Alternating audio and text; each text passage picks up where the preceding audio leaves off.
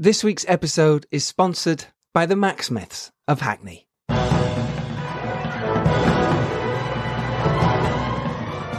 Hello and welcome to episode 162 of the Filmmakers Podcast.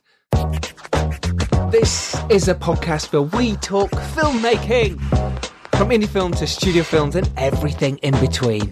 How to get them made, how to make them, and how to try not to F it up, in our very, very humble opinion. Today, we are joined by filmmaker extraordinaire Esther Turan. She not only runs a full service film production company, Movie Bar, with Victoria Trepper, um, which is based in Budapest in Europe, but she's also a director in her own right, uh, making the films BP Underground. And she's a producer of Neil Marshall's latest feature film, The Reckoning. We talk all about that and how you can co-pro with different countries and take advantage of the tax breaks. And we talk about her rise to being a Hollywood producing entrepreneur.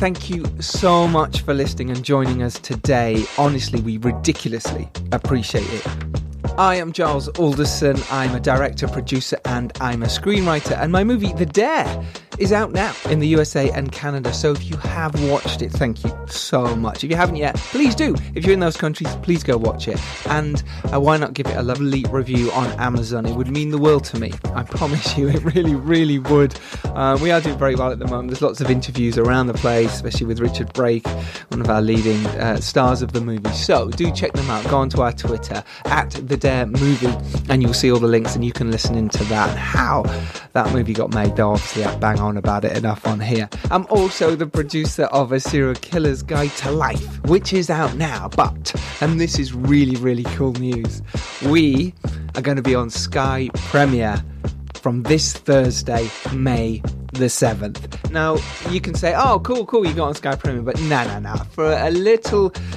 micro budget indie film like A Serial Killer's Guide to Life to get on a platform like Sky Premiere. And not only that, but to be featured in the Radio Times as pick of the week ahead of Once Upon a Time in Hollywood is absolutely breathtaking. Uh, it means the world to us. Staten Cousins Roe has done an amazing job, and everyone on that film who worked in it should be proud as punch. So there you go. Check out Serial Killer's Guide to Life and The Dare. Why not? Um, last week's episode was with Hollywood producer Todd Garner. If you haven't checked that out, you're foolish. It's so fascinating how he talks about the Hollywood system, how you can get your projects made, and why now is the perfect time for you to go out there and come up with something original because people will listen right now. So yeah, check out that one with Todd Garner, and also the weeks before about how to distribute your indie film. They're all in the show notes. They're all there. All the links. Go do them. Go listen to them. There's 162 now. Yeah. Um, why not? So we got some shout outs this week to some amazing people, uh, all the lovely people who do retweet and comment. I can't shout out you all, but some of you, you get an extra special shout out this week. Uh, Lindsay Bennett Thompson, shout out to you. Colin Goudie, not only is he the uh, editor of Star Wars Rogue One, but he's also a really cool guy as well. Um, the Shakespeare Sisters, they have their release of their movie uh, soundtrack to 16 is available now. Um, they have been on the podcast, they have talked to us and you about how you can go out there and make a movie uh, for nothing on their own. That is episode 118. Just with their pals, they made that. Um, it's so cool. It's a really cool little indie film. It's a feel good coming of age uh, film following two anxious teens growing up in London. Uh, it's nostalgic, it's honest, and um, above all, relatable. Dom Lenoir, my fellow host on the Make Your Film event, an occasional podcast guest as well, uh, is also involved in producing that movie. So do check that out if you can. It is called A Soundtrack to 16, and it's made by the Shakespeare Sisters. Um, also, shout outs to Matt and Tori Butler Hart. I mentioned them last week, but I want to give a proper shout out. They're actually doing it now. They're filming their movie in lockdown, just the two of them. How cool is that? They're making a feature right now. Uh, Infinitum, it is called. So do follow that on Twitter. Um, do follow them. Just go to. Uh, it was Fizz and Ginger, but they got to take that down, which is highly annoying. So I think it's Matt, Matt and Tori Butler Hart on Twitter now follow them. Victor Rios, shout out to you. Thank you, brother. Kelly Jubilee uh, and uh, Christopher Taylor. Shout outs to all you guys. Thank you so much for your support uh, last couple of weeks. So let's get to it, shall we? This is our latest episode with Esther Turan. female filmmaking producer, entrepreneur, extraordinaire, and movie bar co owner. Sit back, relax, and enjoy. Okay, thank you. At least I have something else to do in quarantine, you know, besides know. home- homeschooling and home teaching and Yeah, and all that. Because at the moment, it's a little bit frightening, isn't it? How are you feeling? Obviously, you're in. Are you in Hungary now? I am in Los Angeles. You're in Um, Los Angeles. Yes. I, I split my time in between LA and Hungary, but I let's say I spend two thirds of my time in Los Angeles. I have been to Hungary. I've been to Budapest a few times. I've shot a few Oh. bits and pieces over there, and it's been really interesting when I've been, and how they, you know, how they have everything over there and set everything up. It's um, it's a really really cool system they've got. I really like filming there. I filmed a lot in Bulgaria as well, but yeah, I've I have been to Budapest. Hmm. Would you recommend to someone uh, uh, Hungary in terms of shooting over Bulgaria, or is it equal? I mean, is it similar experiences or? Uh, very similar experiences. I think. Uh, I mean, I've just shot in Bulgaria over the past sort of two and a half years on my movie The Dare. So we shot that over there, and I loved it. I had such a great experience because that was my movie, and I think when I was in them before, when I was acting in them, it was a different experience. but yeah, I, I I just enjoyed the ethos of of filmmaking in foreign countries. I enjoyed how the Mhm. crews were, how they all got on with it and worked really hard, and I really liked that. I respected um, both the countries, actually, Bulgaria and Hungary, for what they deliver, and I still think that now. I still think that you deliver brilliant movies, and it's there's great tax rebates, especially in Hungary right now, and I think it's a good place. People should go film there.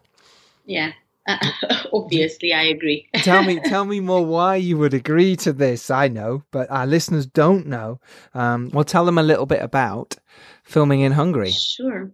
So, as you mentioned, um, our tax refund policy is incredible because I believe it's the highest in Europe, if I'm not mistaken. It's uh, it's like 37 and a half. 37 and a half okay Yeah. right Yeah, which is which is incredible. For you folks in the UK, it's first of all, it's really close. Um, it's only a two-hour flight, and any given European city can easily be cr- recreated in Budapest, which is such a huge, huge um, advantage.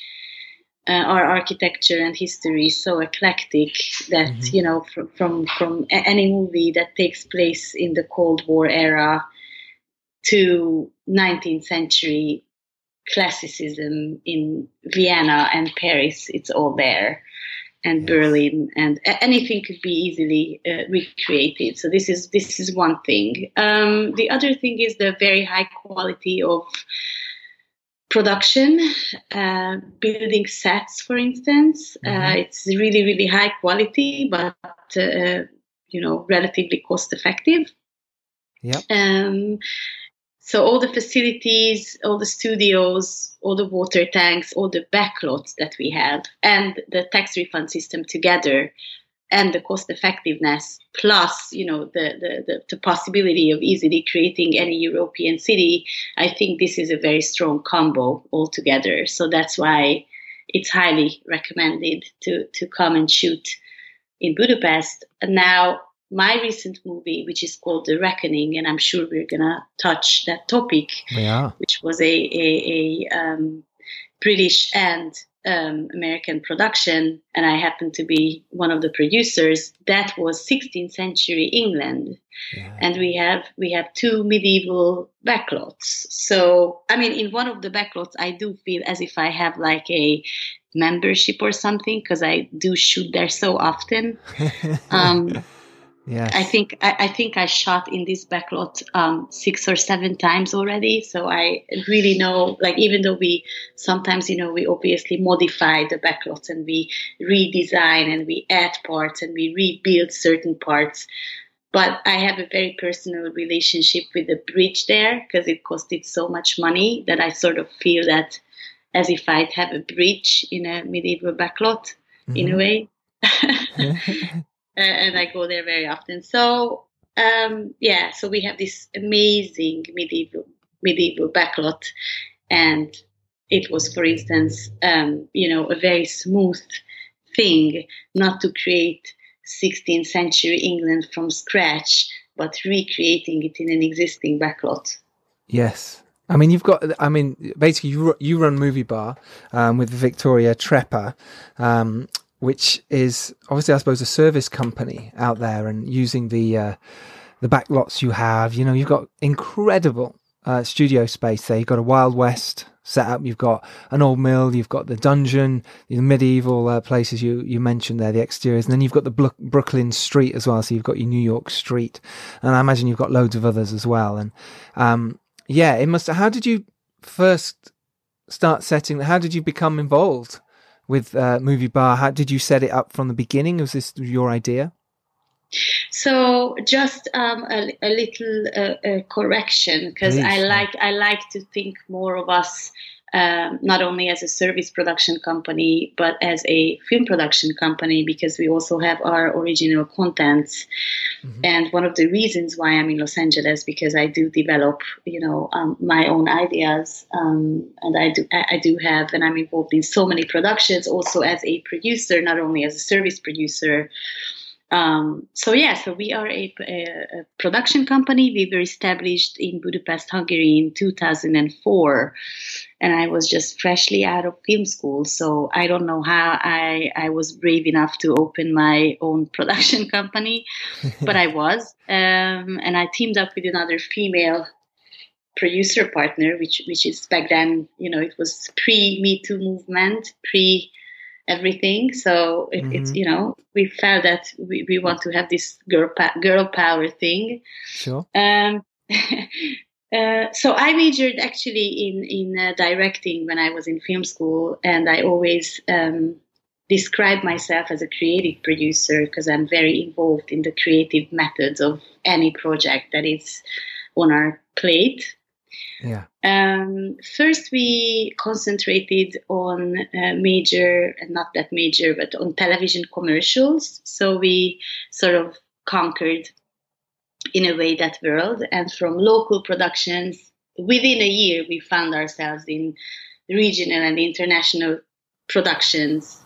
Um, and we got to know so many amazing people because the film world is relatively small. Um, so so many people who who are major players in the TV commercial world in terms of filmmakers, they also do so many television and feature film work. Um, so you know it's a it's a small world and, and in a way anyone everyone knows everyone and um, gaining uh, you know uh, quite success as a production company internationally in the world of TV commercials in 2013, I had a, a, a sort of like a, um,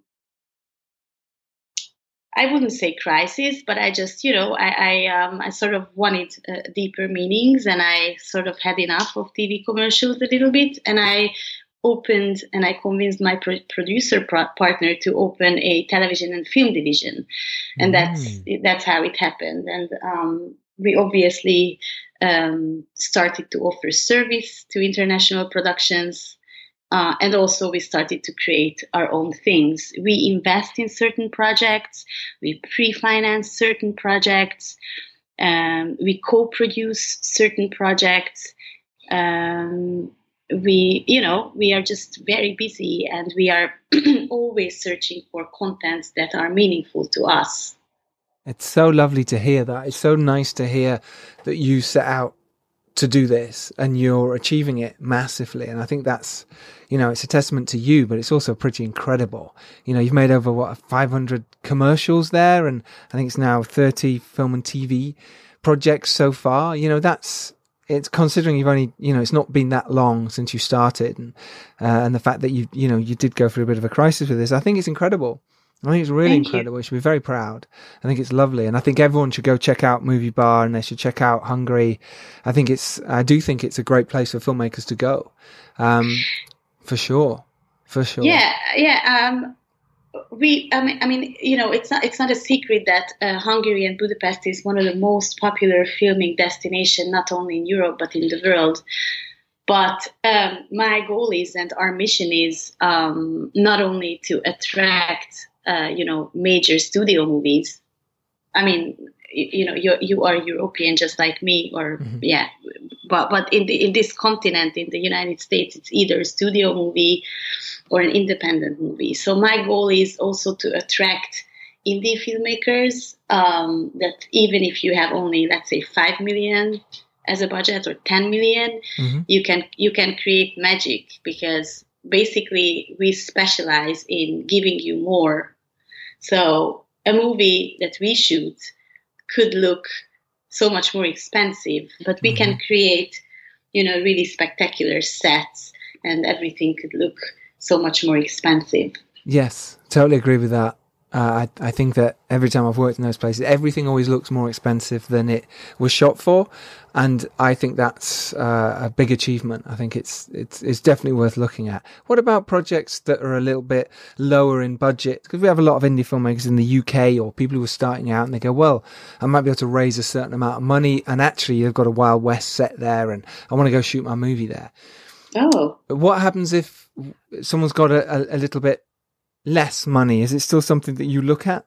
Is that do you is it just budgets of high end, or are you actually looking at budgets that are that are lower? So basically, um, we we we are filmmakers, and you know there are so many incredible filmmakers or stories um, whom we would be interested in just because of who that person is or what the story is about. I'm giving you an example, and now that I'm talking to you from the UK, maybe it's also an even more relevant uh, mm-hmm. uh, example.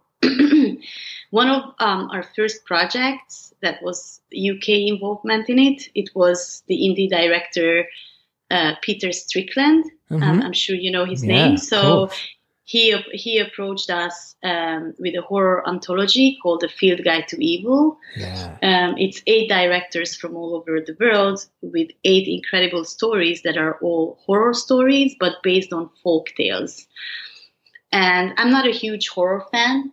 However, you know, it's it, it's very ironic because um, I think I'm yeah I, I, for a reason um, horror movies are you know finding me nowadays very often.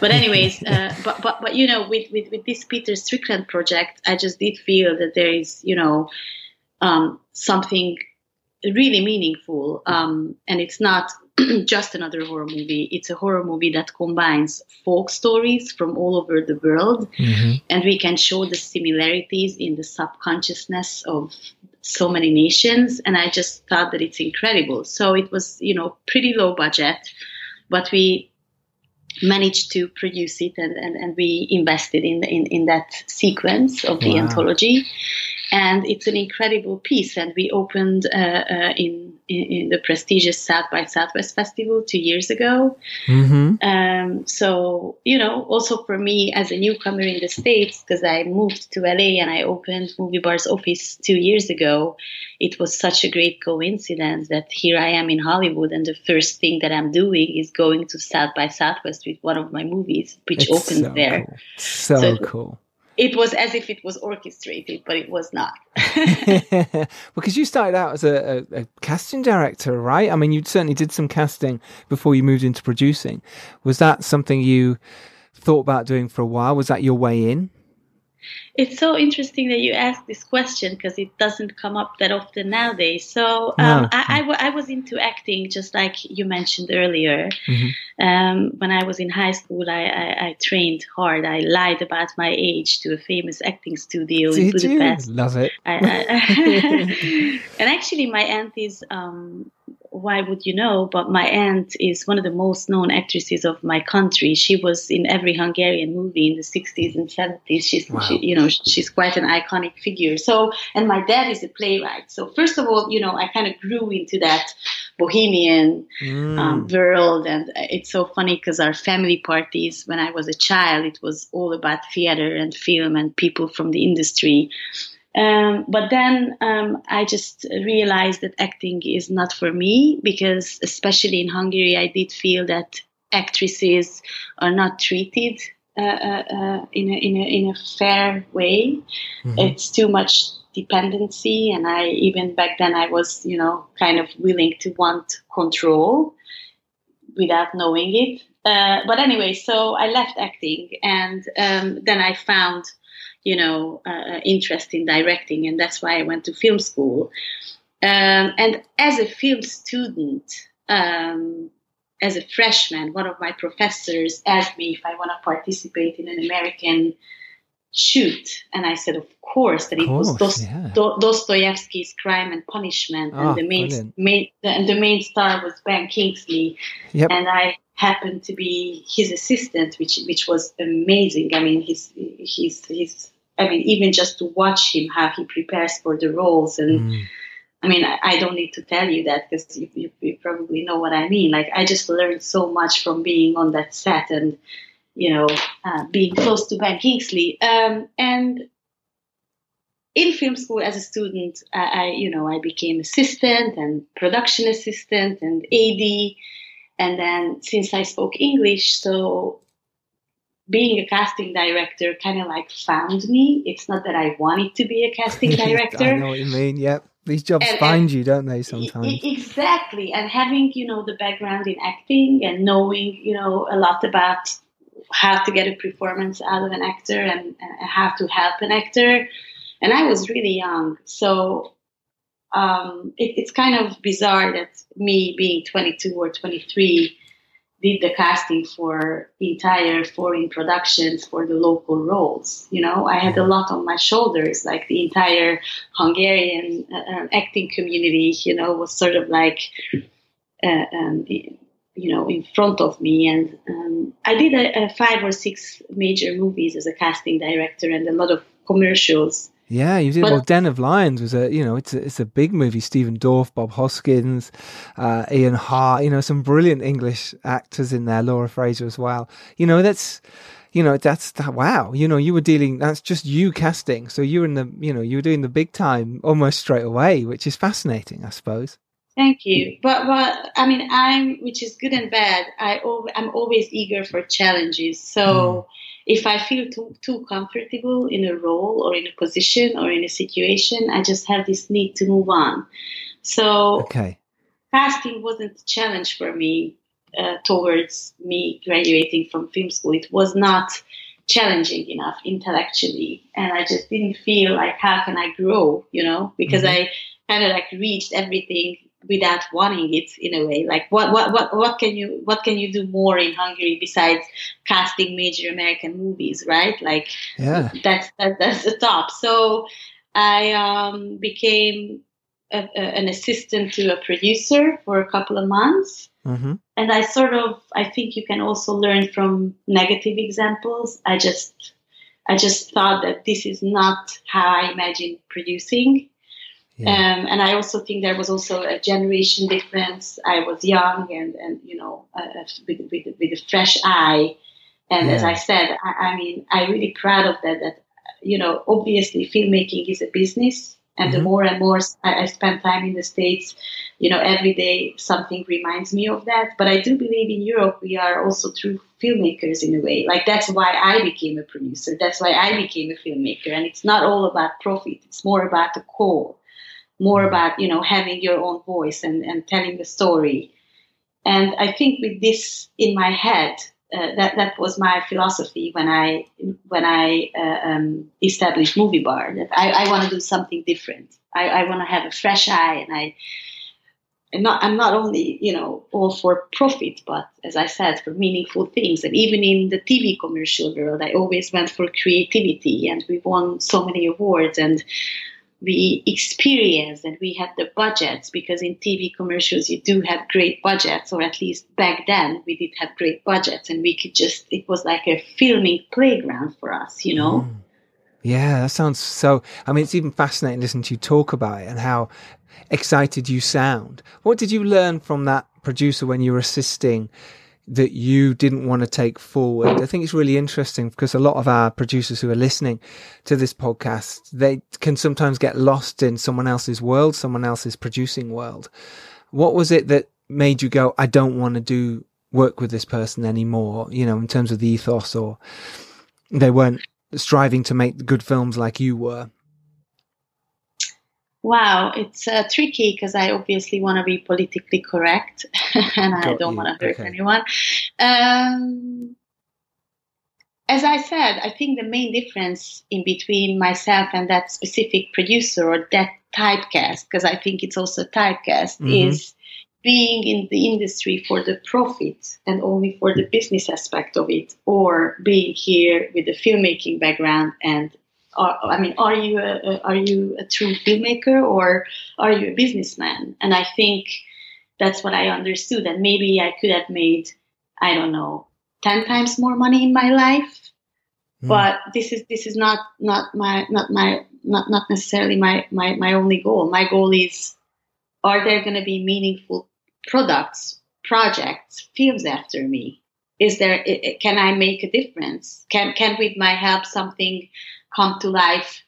You know, that's that's meaningful. I think this is. I mean, should we invest our profit in, in, in something business oriented, or should we invest our profit in a in a short film of an upcoming filmmaker? You know, mm-hmm. like these are the sort of like questions and points that I could name. That's great. No, that's really good, and thank you for answering. It's it's not an easy question, I imagine, but uh, yeah, very well answered. I think it, it, it shouts volumes that you want to make films that you care about and believe in, and it isn't just about profit. Obviously, it's called the film business for a reason, and we have to make profits to survive. But at the same time, you want to make films that you believe in, and it sounds that you're exactly that. Um, and obviously, we're going to get onto the Reckoning very soon, which is clearly Neil Marshall's latest film. And, and for those of you who listen to this podcast regularly, Neil Marshall was on the podcast, uh, and he talks all about um, making films. And he was just about to go make the Reckoning when um, we recorded, so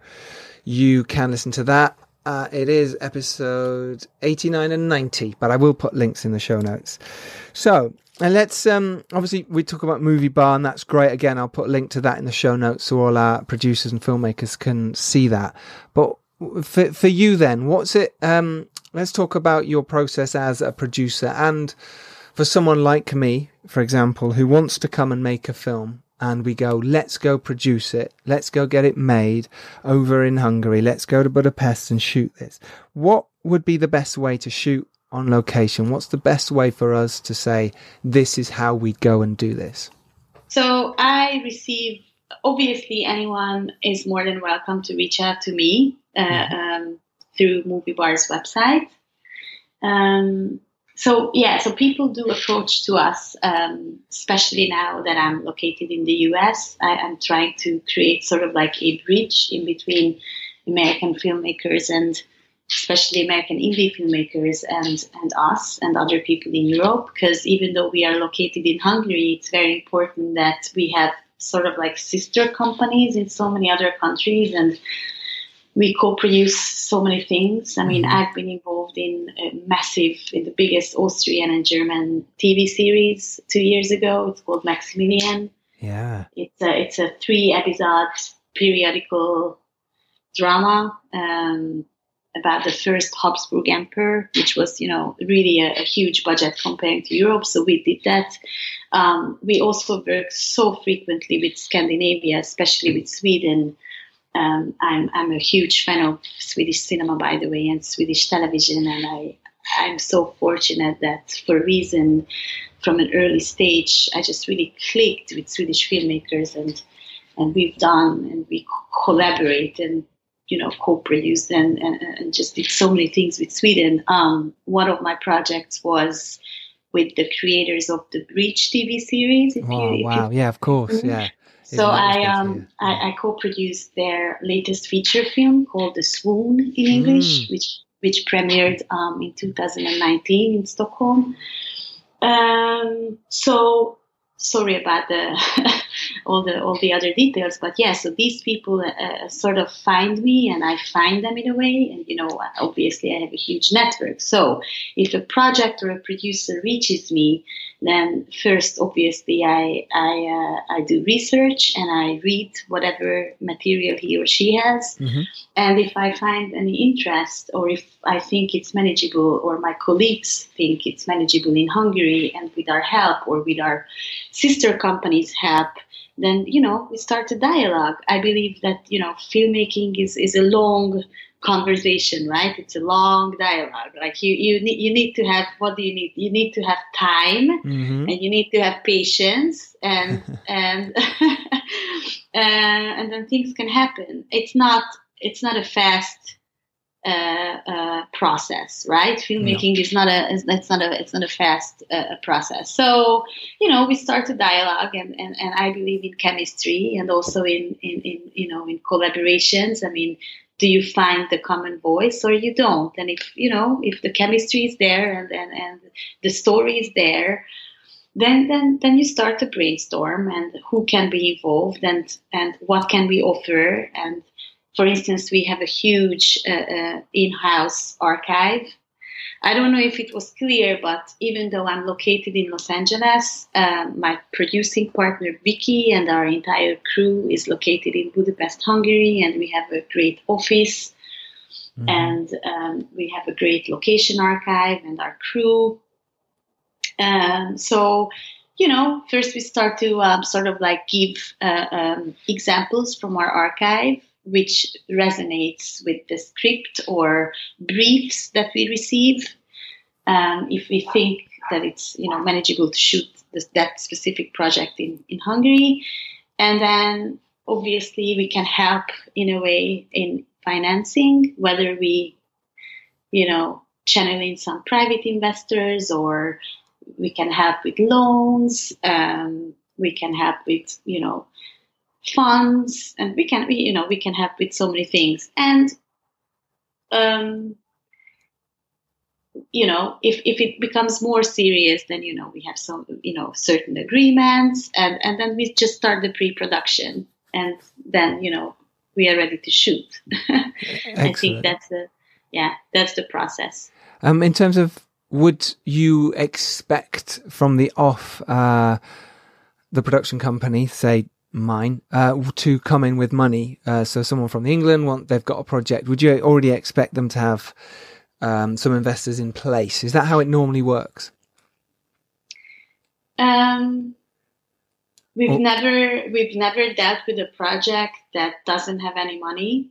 Okay. Usually, we come in as a co-producing partner when it comes to financing or we don't have to finance at all any parts it depends we you know because even though the half of the 37% of the tax refund is huge mm. uh, we always offer the pre-financing of the 37% which could really help with the cash flow Yep. Um, that means that you don't have to have the hundred percent of your budget. So that could yes. that that already could be a huge help. And then if you have if you don't even have the 70% of the budget that you're supposed to spend in Hungary, then we can help with other solutions. So, uh, getting back to your question, we just never dealt with a project that doesn't have any financial beginning or support. Um, but with our local projects, because we also shoot certain things, as I said, we also have our own contents, um, I started to direct, not just to produce a documentary yeah. series um, in 2015. And now we are shooting our fourth. So, for instance, that we financed and we found, you know, the, the, the, the the sources for financing ourselves. Yes. How are you finding? Um, thank you for that, by the way. Appreciate that. Explaining exactly what what someone would expect, and also actually before I get to my next question, in terms of you have amazing crews there. So if someone from the UK, Europe, America wanted to come and shoot in Hungary, all the crews you'd be able to line them up easily. You'd be able to get cast, extras, costumes, makeup, all of that's in place already, um, right? In the studio. We have amazing crews, we have amazing facilities, we have amazing uh, um, cast, amazing extras, as you said, backlots, anything. I mean, it's so you know yeah. high quality and so um, up to date and always um, changing uh, and always the newest technologies and the newest facilities. So yeah, I mean, it's I don't have any complaints. I think we are really fortunate. You. I totally agree. I totally agree.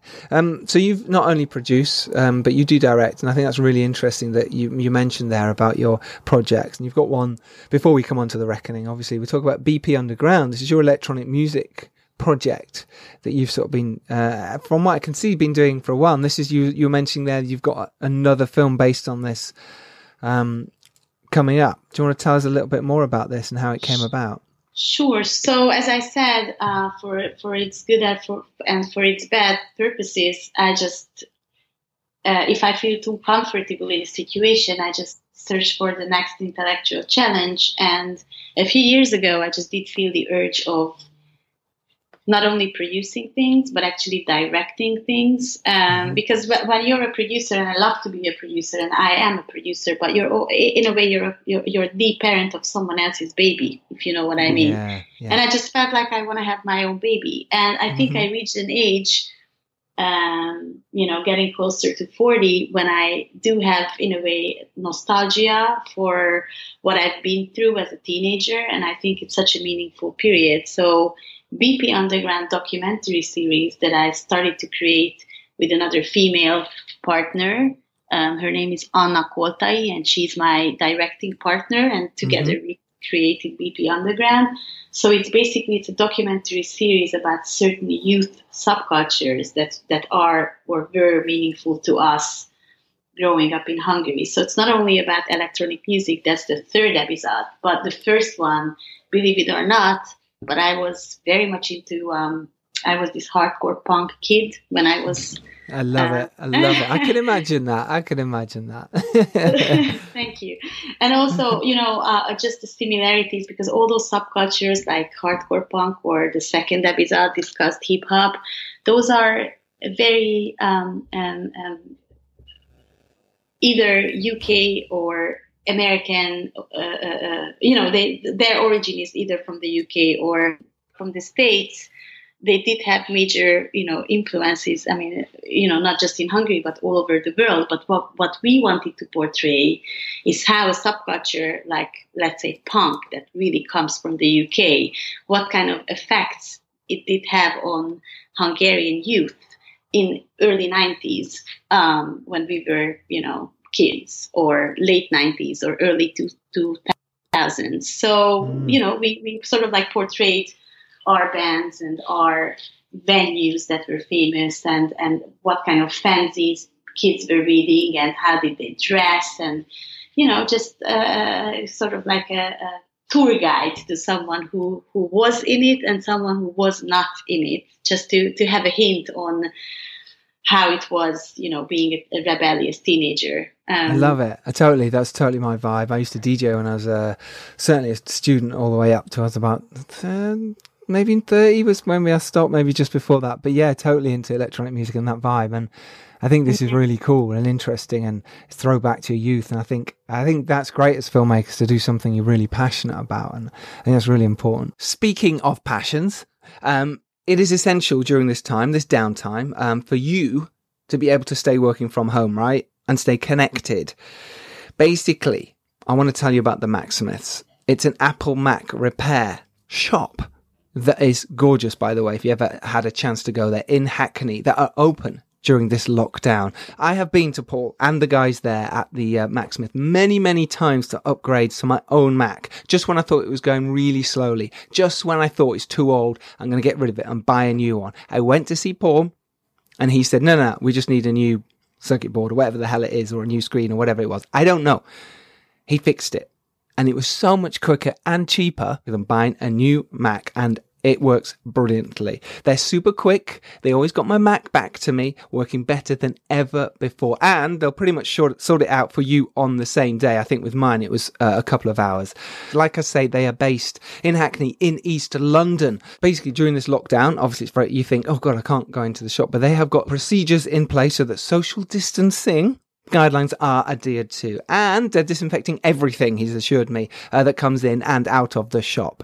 And they're open from 9.30 to 5.30 monday to friday but they'll take your call anytime. Um, so basically they can bring anything back to life and they can transform your old Mac with a few tweaks and upgrades into something that'll run like new. Um, so before you give up on your Mac because you think it's too old or slow, or you're about to bin one that you think you've destroyed, give them a call and just have a chat about your options. It is the Macsmith. They are brilliant. I highly, highly recommend. So I'm delighted that they are sponsoring this week's episode. Uh, the number is 0207 739 6633 or go to themacsmiths.com. That's www.themacsmiths.com. Uh, Esther, sorry about that. Right, jump straight back in. How did you manage to raise funds? Was it, you know, was it your idea in the first place? I imagine so, being producer and director. How did you manage to go, right, I want to do this. How do I raise funds and how do I shoot it?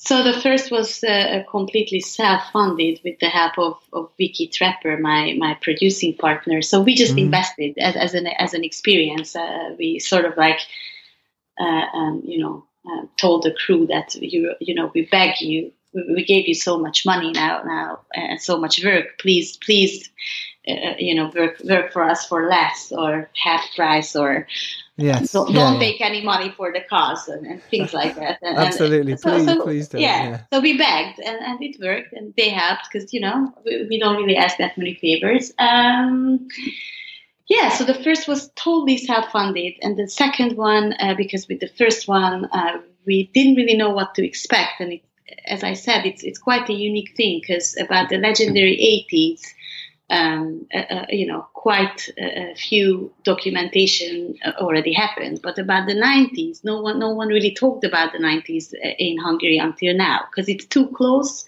yeah. but already not mm-hmm. that close, if you know I what know I mean. I do, yes. And for us, this, this, these were the meaningful times. Plus, as I said, 2000. So uh, we didn't know what kind of uh, expectations are going to happen, and actually, people loved it, and it became sort of like a mission. So for the second episode that portrayed the hip hop, and then we got some fundings from our government because they realized that wow, these girls are doing some kind of a mission. They are portraying youth subcultures, and no one ever did that before.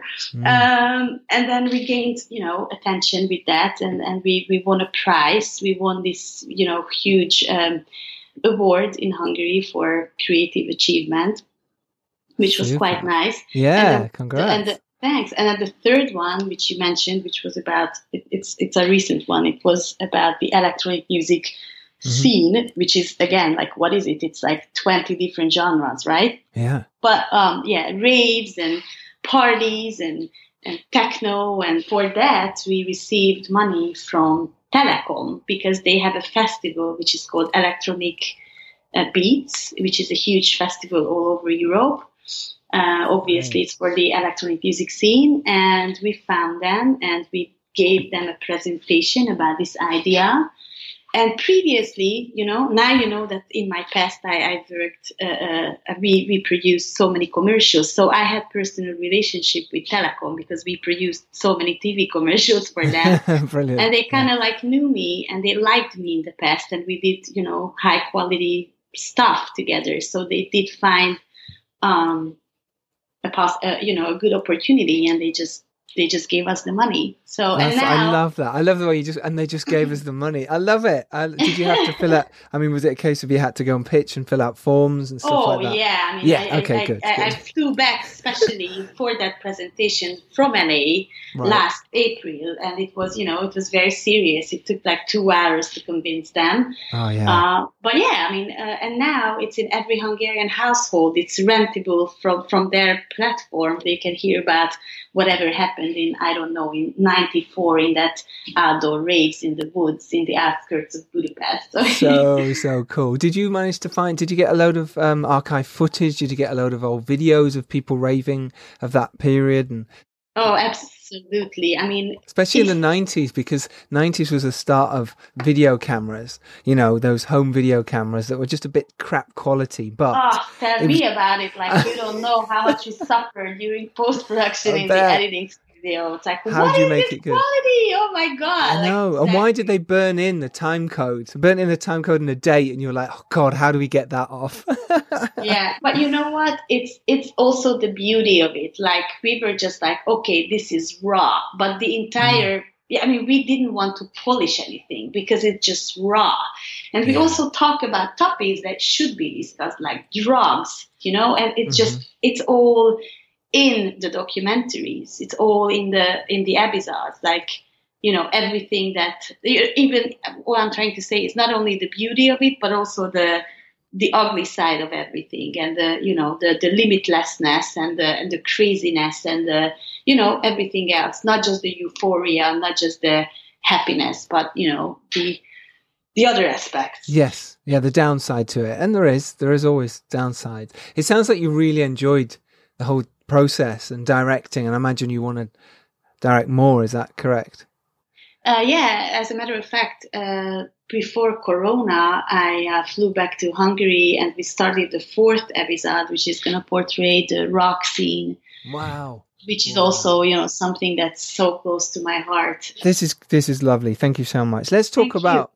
The reckoning then, and how that sure. came to you. How you came on as producers and serve service the production and work with Neil and all that. Let's talk go from the beginning then. How did you first hear about the reckoning and Neil Marshall? How did it come to you? So there was a German producer um, whose name is Stefan, and he was involved in, in, in the pre production, and mm-hmm. he heard about me.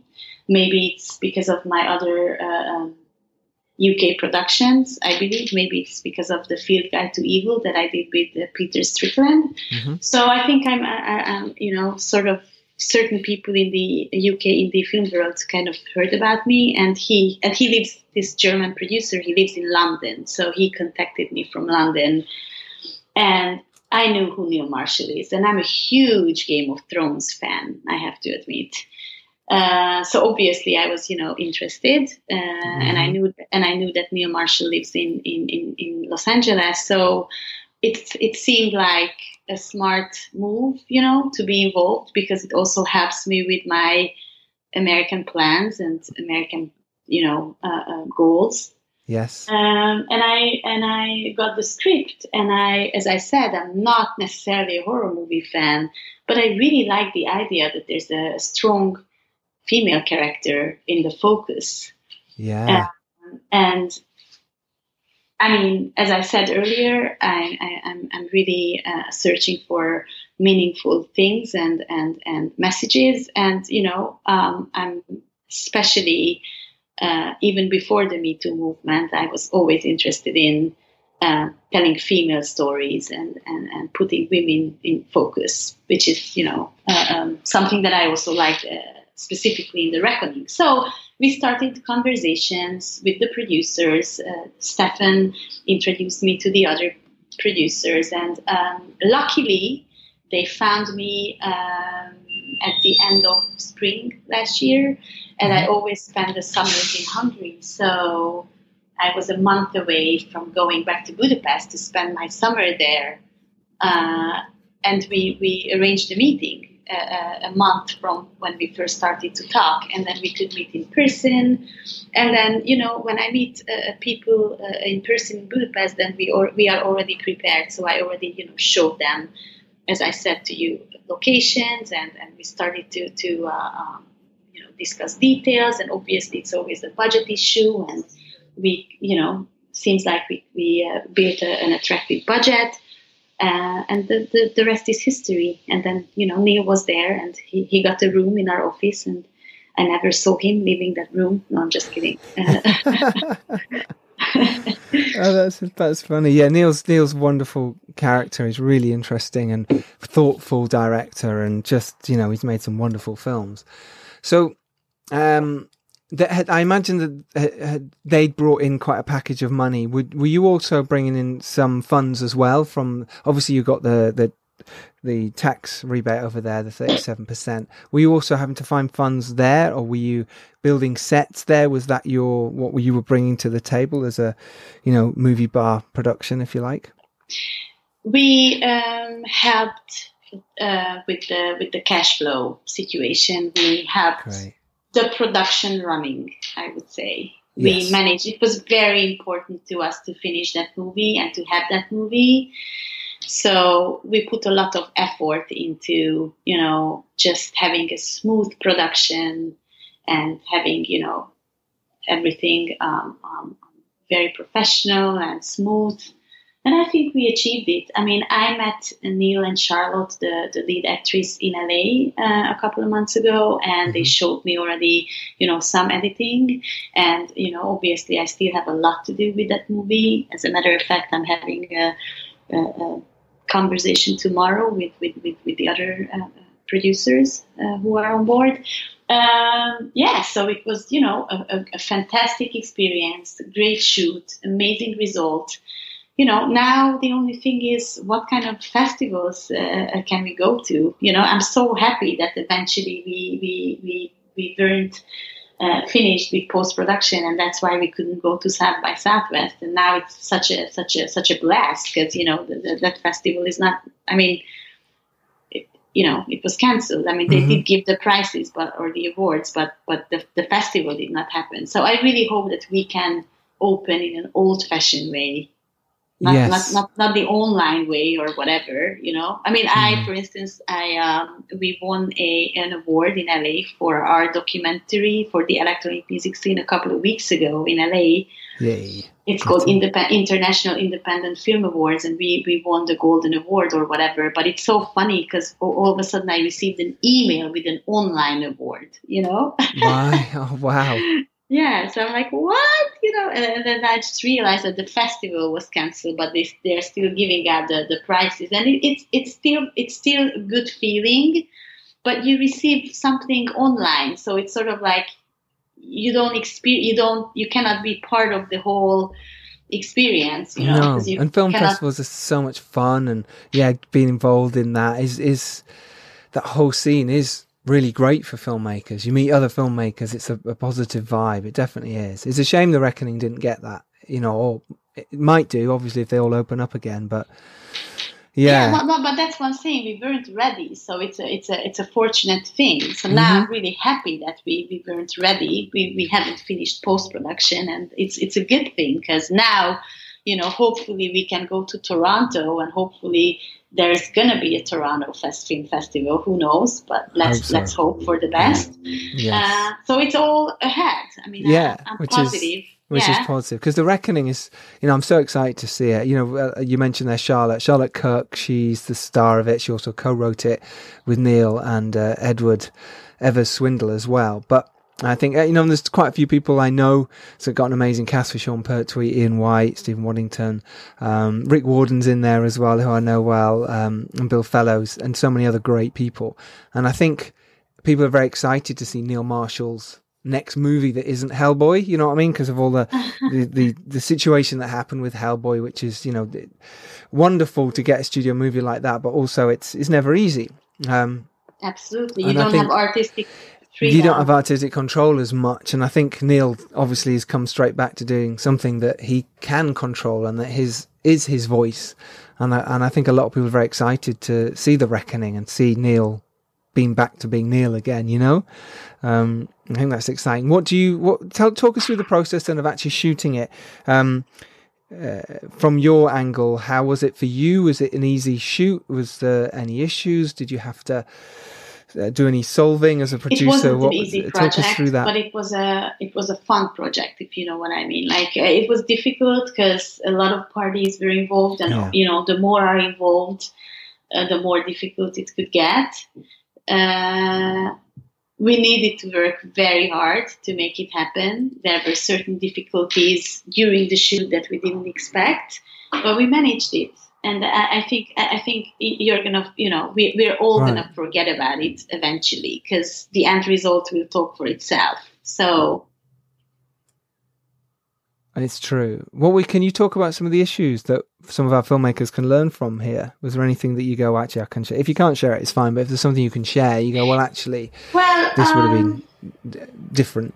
Okay, great. this is this is this is I think it's the, the most honest I could be. I think shooting a movie with, with people, it's it's like taking a risk of a relationship or moving in with, with someone. Like it could be the best dating experience, but when you live together, it, it, it could be different. So um, you always you, you're never really mm. gonna know like even though if you have the toughest contracts and the toughest lawyers but at the end of the day what counts is how people behave and how parties behave during during a production, and, and, you never really know. So we had some difficulties because some some financial so- sources just stopped supporting us, you know. And, and, and this is something that you cannot uh, right. um, you cannot uh, uh, see because you cannot uh, predict. You cannot you can never tell because no one is willing to tell you, oh hey, I'm gonna stop financing your movie. You know, I mean, it's, uh, but I think. Yeah I'm lucky that I have enough experience and I'm lucky that I'm not panicking. I think it's important not to panic because you can always solve everything. And I have a wonderful line producer uh, who is such an amazing help. Um, and he's, he's such a calm source. And, you know, everyone, we have a, a fantastic tax uh, expert. He's uh, uh, one of the very few who actually helped creating that law in Hungary, you know, for the tax refund system. So he really knows everything about the tax refunds. Um, and for me, this is the most important because at the end of the day, that's one of the most attractive elements why people come to shoot with us. So that has to be 100% smooth. You know what I mean? Just, just um, so I, I totally yeah. Do, so basically, th- this is all I can say. You always take a risk. You never really know. Be prepared for the worst because you never really know what's going to happen. But we did it, you know, together because we all believed in near Marshall, not near Marshall, and we all believed in the reckoning, and and and um, you know, we, we just we were. I, I think it's also uh, important sometimes to be more flexible than you're supposed to be. Um, otherwise, you know, Mm-hmm. Otherwise, mm-hmm. you can just um, you you might not achieve your goals. So yeah, so I think that that's to sum it to summing it up. But but in terms of production, um, Neil is so professional. He really knows what he wants. He's so prepared. Um, um, also the DP. I don't know if if, if you guys talked yeah, he's he's incredible. Yeah, so of course, cinematography yeah. looks such you know great um, yeah. cinematographic looks, as I said, um, amazing cast. Uh, the production designer, he's also very known in England. Um, his name is Ian. Um, exactly. Okay. Uh, he's oh, also fantastic, and it was so great yeah, to work okay. with him. Uh, and you know, it's always also a risk how the foreign head of production will get along with their local crews. You know. Yeah, how do you go about? Because that can be tricky. Because when I, you know, when I've shot abroad and stuff, it, it the language barrier can be sometimes a problem. You know, you ask for a red coat or whatever, and you get a pink coat, and that can be my fault for not explaining correctly. But how how, what's the best way for people to go about that? We're always very keen on providing, you know, English speaking crew members. So I think 90% of our crew members did speak English, and those who did not, they didn't have to be in direct contact with the with the foreign crew members. So mm-hmm. I think it was just the smoothest. Um, but it's also, as I said, it's also the chemistry. So um, we, we yes. again, like you never really know. But I think we were just lucky because everyone got along so well with everyone. Um, you know, we I think the wrap party proves it because you know we we all yes, had a good we all yeah. had a good time. ah, that's what it's about. It is because you forget all those little tiny problems, all those little issues that were bugging you, and suddenly at the wrap party, and you go, "Oh, do you know what? It's fine. We all. it's so hard making a movie. You know, um, you've exactly. got to let those go. You have to. Um, so, can you give us some advice for filmmakers wanting to go into producing, any advice, especially for shooting, you know, somewhere like Hungary? What advice could you give uh, a young English producer, a young American producer, a young producer? Okay, um, my advice would be that first of all, you you have to believe in, in, in the project, and you know, time is short, so try to pick the project or the project that you really have a soul for you know otherwise you don't don't waste your time. Like do something that, that that's really your call. I think this is this is very important because also if it's very meaningful to you then i think you can get extra energy to the to the project. And i, I think it's important. Um, mm-hmm. the other uh, advice that i could give is just be creative. Try to find sometimes solutions for producing that are unorthodox solutions, even or creative solutions, like the example that I gave you with my first documentary that we had absolutely no money. So, you know, we, we found creative mm-hmm. solutions. We sort of, you know, had individual deals with, the, with, with, with every single crew member, whether it's please work for free or now please do it for half price and we're going to pay you from our next projects. And, and, you know, just, just so many, you can, you yeah. can be creative. I mean, do favors for others and then ask those favors back as a producer or as a as a as a, as a junior producer. Try to i mean you know you can um, for instance work in a production company as a trainee or work for free for a while and then ask favors from the production company. They might help you. Uh, just you know so many things. Network network and network. Because what we do we network and our network is our power who do you know um, I really believe in personal connections. Totally. Um, yeah. I, I really think that what matters is um, not necessarily, and it, it, could be fortunate and unfortunate. It's not even necessarily the quality of the project that you have. It, it's it's also sometimes who you know and how well you know that person. So you know, also when I was younger, I, I, I and I, I, don't mind admitting it, I did go out a lot, and I did go, you know, to the Cannes parties and to the this festival and that festival, and I traveled a lot, and I, you know, you just go out, you mingle, you socialize. Mm. Um, you know, you get to know people because those relationships could could establish you as a producer. Yes. Um, yeah, and collaborate, collaborate. Think about what you can bring on the table and offer it, and then ask, you know, from the other parties, you know, for favors and what can they bring to the to the table, and just find your camp, and just find your find your you know allies. Find the people who whom you have chemistry with or you have a lot in common with and and do projects with them. I never i mean my philosophy is that as i said if i don't feel comfortable in a situation or, or you know in a project then i just don't do it because why would i mm-hmm. you know totally that's wonderful. That's some amazing advice there.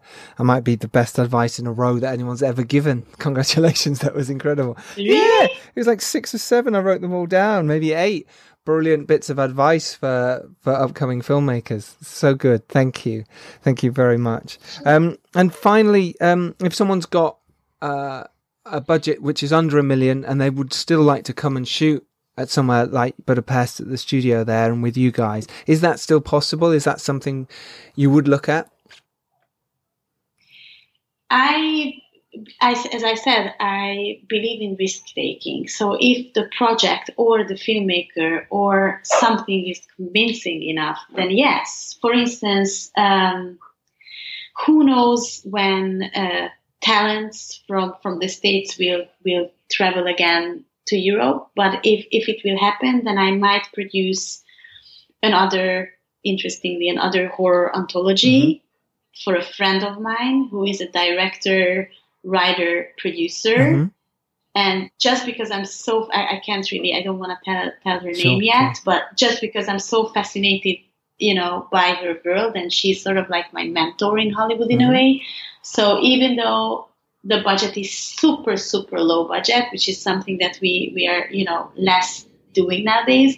But I, but I, but I was willing to, to help her out because I believe in her. And I really think that those favors can can also return because what if her next project will be just like her previous project was which was huge mm. you know? So yeah absolutely. If i do find interest or if my colleagues find interest in low budget project for a reason then yeah absolutely. We might we might be able to help and we, we might want to help especially if you touch a, a, a, topic that's close to my heart. You know, Who amazing, uh, Esther. Thank you so much. Really appreciate your time. Thank you for talking to us so honestly and openly. Uh, and imagine you've inspired lots of filmmakers. So thank you. Oh, thank you for the brilliant, smart, clever question. You know, it, it, it, wasn't uh, another interview, but it was a bit different. So uh, that's what we do here, the Filmmakers Podcast. Well, because we're filmmakers, you know, we we try and ask the right kind of questions, and you know, I think it's important important. So thank you, Val. And you know, and you know what Baramba is in London. So yeah, you know. um, there you go. I must be cool. Must be all right. Amazing. Thank you so much. And where can people follow if they want to find you online? Sure. So we have a website which is called uh, uh, movie-bar.net. We have a Facebook page which is, uh, you know, under the name of MovieBar. Uh, we are on Instagram. I am on Instagram. I am on Facebook. You know. Yeah. Is that just your name? Turan. Esther Turan. Okay. Yeah, yeah, uh, yeah. So I think people can follow me. I'm on Facebook. People can send me messages. People can reach me through MovieBar. Uh, you know the you know it's the general email address, but my colleagues will, will forward it to me. Yeah. And I'm more than happy to chat. And as I said, I'm, I'm really willing to build a bridge. And more and more, uh, we have a strategy how to uh, be being more known in the UK and how to collaborate more with UK filmmakers as well. Uh, Peter Strickland, Neil Marshall, so wonderful uh, um, experiences. So I really want to work more, you know, with with uh, top UK filmmakers or any UK filmmakers whom we found interesting. So Perfect. Yeah, I love it. please, please reach out. We'll do. And thanks And everyone will as so well. So much for the chat. My pleasure. Thanks so much. Have a lovely time if you can in quarantine. And um, I hope we're all allowed out soon. And I can't wait to see The Reckoning. Cannot wait. So, congratulations. Thank you, thank you. Have a All right. wonderful evening. Thank, you. Take care. Bye. You too. Bye bye. So there we have it. That was a fantastic chat with Esther Turan. So if you want to know more, go to movie, as she mentioned, they go to movie-bar.net. All that info is in the show notes. If you want to co-produce um, with a studio over in Hungary, um, then do get in touch. The Reckoning will be out soon. Neil Marshall, you can listen to his episode, episode 89 and 90. I'll try and leave a link in the show notes. But if not, just type his name and the Filmmakers Podcast into Google, and you will you will find it. Um, thank you very much for listening. We really appreciate it. This has been another wonderful episode of the Filmmakers Podcast. I'll do so myself, but that is because we had an amazing guest, Esther Turan, and you will rightly agree. If you uh, could be so kind as to tweet her and say how much you enjoyed this, that would be amazing. And uh, do go like and share and subscribe and tell your friends about this podcast because that's what it's about. And uh, try uh, very soon to go back out there and make your film. But in the meantime, you can do everything to go and make your film. You can script it, you can pre-package it. You can talk to Esther at, uh, at MovieBar and see if you can co-pro over in Hungary. Whatever it is, you can keep taking steps forward to go make your film because you can make it happen. And if you are lucky enough to rise up and do well, it is your duty to send the elevator, bing, back down. I don't know what I was trying to do there. Back down until next Tuesday, where we will see you as always. Take care, look after yourselves. Uh, I've been Giles Alderson. Until next time, bye bye.